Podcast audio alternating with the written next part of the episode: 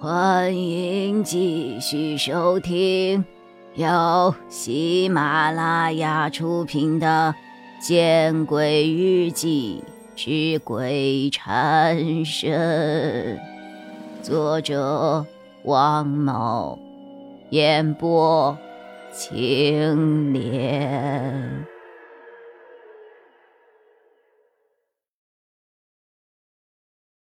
金吉明走入小区，举目望了一眼自己住过几十年的地方。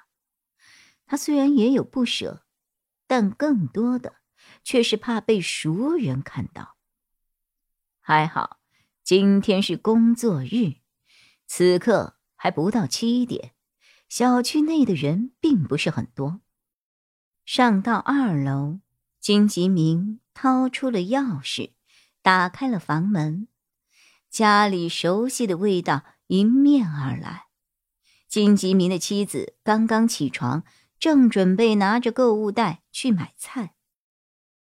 老婆看着自己已经生白发的妻子，又想了想自己玩过的那些光鲜亮丽、各式各样的女人们，金吉明突然感到了有一分心酸。啊，回来了呀！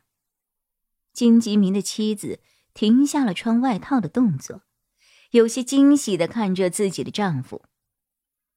丈夫的工作实在太忙了，以至于已经四五年住在单位了，两人见面的机会也变得很少。见到金吉明回来，自然很是惊喜。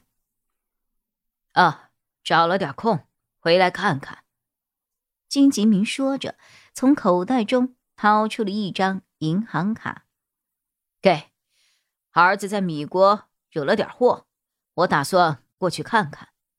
这个卡密码是三个六三个八，我在米国的时候你就拿着用，不要给我省吃省喝啊！惹祸了？那个混小子又做什么事了呀？能惹什么事情？把他们研究所所长的女儿搞怀孕了呗？所长要告他，我过去说一说。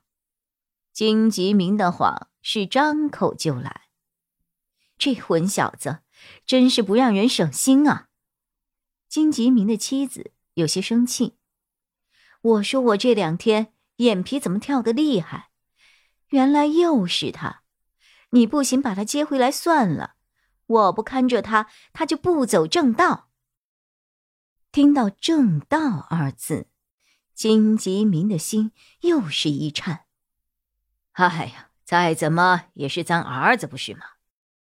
我这次过去一定带你好好的教训他一顿啊！放心吧。对了，别给我打电话啊，我在等米国那边的电话呢，怕占线。有事儿我会给你电话的。金吉明的妻子老实巴交的点了点头。安顿好了妻子，金吉明开着车一路狂奔，来到了西门火车站。比起飞机的安检和信息核对，火车站要松懈很多。随着反腐工作的持续升温，此刻想要外逃出境，并不是一件容易的事情。几乎每个月，金吉明都能够听到消息，说哪个地方的官员又在机场被带走了。金吉明能够坐上如今的位置，狡猾的程度也不是那些地方小官可以比拟的。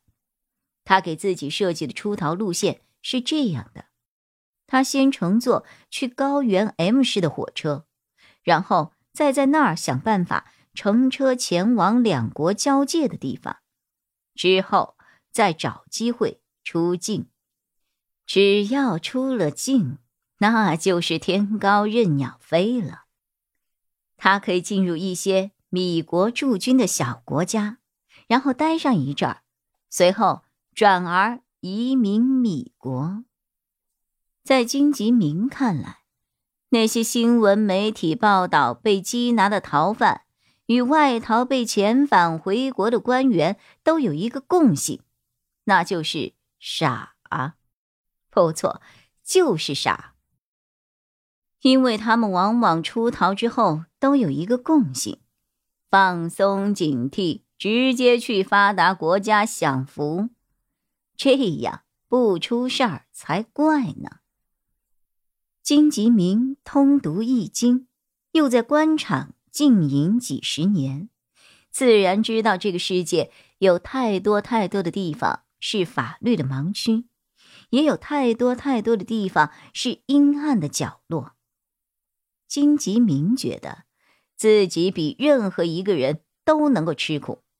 如果事态紧急，就去没有法律所覆盖的某些地方，然后待上半辈子。他往外输出的钱足够他安逸舒适的生活了。金吉明把车停到了火车西站附近的一个因豆腐渣工程被停置的大楼停车场中。随后，他从后备箱中拿出了一个面粉袋子，从中倒出了许多他一两个月前在出差的时候准备的土渣，然后撒在了车上，最后用矿泉水把车上的土渣又浇湿，搞出了一副此车在此搁置已久的模样。然后，他又从后备箱中拿出了一个榔头。关掉了车的报警器，把车灯、车门都给砸了，这样就更显得这辆车是被遗弃在这儿的废车了。做完这些之后，金吉明把车里的东西都收拾了干净，然后换上了一件有些发臭的军大衣。他把胡子也刮干净了，粘上了假的络腮胡子。又沾了一些泥土抹在脸上，最后拿出了剪刀，毫不留情的把自己的头顶头发剪成了一副地中海的模样。照镜子的时候，金吉明满意的笑了笑。在金吉明看来，人的毛发改变是最简单的易容术。此刻的他。恐怕就是朝夕相处的同事，一时之间也认不出来吧。何况他的目的只是不起眼，能够骗过监控器而已。本集播讲完毕，你关注了吗？还没有？那。你转头看看身后。